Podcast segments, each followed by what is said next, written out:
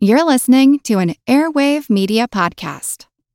Mom deserves the best, and there's no better place to shop for Mother's Day than Whole Foods Market. They're your destination for unbeatable savings, from premium gifts to show-stopping flowers and irresistible desserts. Start by saving 33% with Prime on all body care and candles. Then get a 15-stem bunch of tulips for just $9.99 each with Prime. Round out Mom's menu with festive rosé, irresistible berry chantilly cake, and more special treats. Come celebrate Mother's Day at Whole Foods Market. Do you find it hard to sleep at night? Then the Sleep Cove podcast can help you. Hi, I'm Christopher Fitton, the voice and clinical hypnotherapist behind Sleep Cove. Sleep Cove features sleep hypnosis, meditations, and bedtime stories, all designed to help those of you who struggle at night to achieve a restful and peaceful night's sleep. Search for Sleep Cove on Apple Podcasts or Spotify and see why Sleep Cove helps millions of people sleep deeply all night long. feel like who art Ed? Try to slice it. Who art Ed? Mr. Wood art Ed me. Good. Either way, it, it's ambiguous. It works on so many levels. I know. That's off to a great start. Welcome to Who Arted, where we explore visual arts in an audio medium.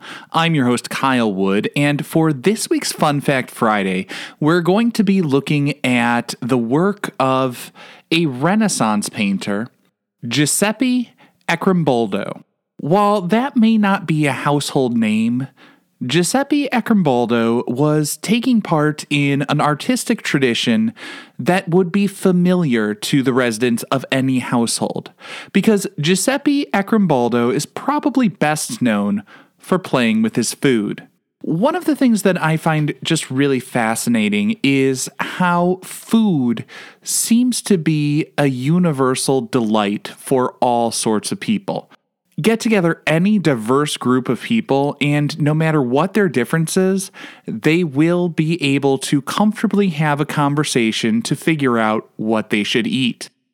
As a father trying to teach my children to be culturally literate and getting into various holiday celebrations and the ideas behind them, I quickly find myself devolving into simply explaining that on the 31st of October, if you dress up in some odd fashion, you can go door to door begging for candy and somehow it will be socially acceptable.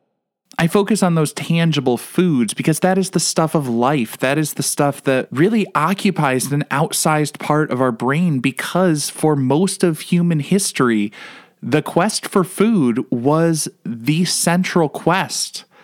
We were hunter gatherers, not storyteller painters.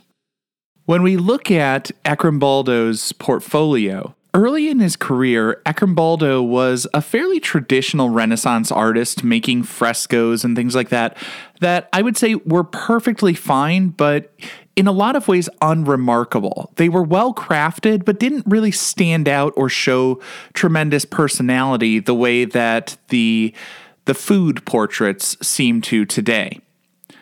What shifted his focus was when he got the cushy gig as the royal painter. Emperor Maximilian II and his son Rudolf II apparently were delighted with these very surreal and playful, humorous takes on the traditional style of portraiture. Because what Arcimboldo would do was he would paint people's portraits as food.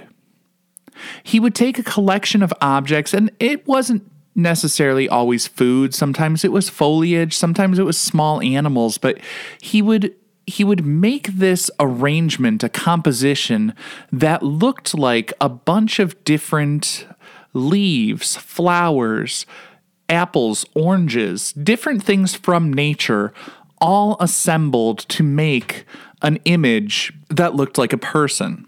One of his best known series in this style is The Four Seasons from 1563. In The Four Seasons, he's got these figures. Spring is a young man, and winter is geriatric. We see spring literally with rosy cheeks, and winter has lemons and citrus fruit that were kind of new to Europe at that time. That was at a time not long after Columbus grossly underestimated the size of the earth, got lost, and quote unquote discovered the Americas. All sorts of things were new to Europeans at that time. We see summer's ear as an ear of corn, and autumn's head is a white pumpkin. All of these were relatively recent arrivals from the Americas, bringing yet another sort of exotic flair to these paintings. He was pushing the bounds of what portraiture could be and making something that was fresh and fun and innovative and a little bit quirky and witty. It was surrealism about 400 years before the surrealist movement. And while I do believe these paintings were created a little bit tongue in cheek and were intended to be sort of fun and funny, I think also there's something to be taken seriously about them he put in some serious effort. We see not only objects and foods and foliage arranged to create the appearance of a person, in some cases, we only discover the person when we flip the painting upside down. To create an image that works in two different viewpoints with two different effects, that takes some real serious skill and thought and planning. And I think it's important for us all to remember we need to find the joy in our work. We can't take everything so seriously all the time, but one thing we should definitely take seriously is the importance of fun and humor.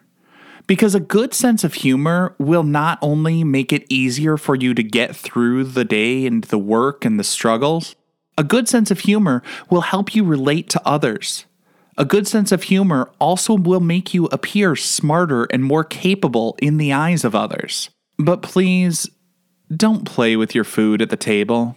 It's been done, and it's been done better almost 500 years ago. This concludes this week's episode of Who Arted. If you found this tolerable, please like and subscribe on Apple Podcasts, Spotify, or wherever you're listening. You can find images of the work being discussed this week and every week in the show notes on Twitter at WoodArtEd and on the website whoartedpodcast.com. Podcast done.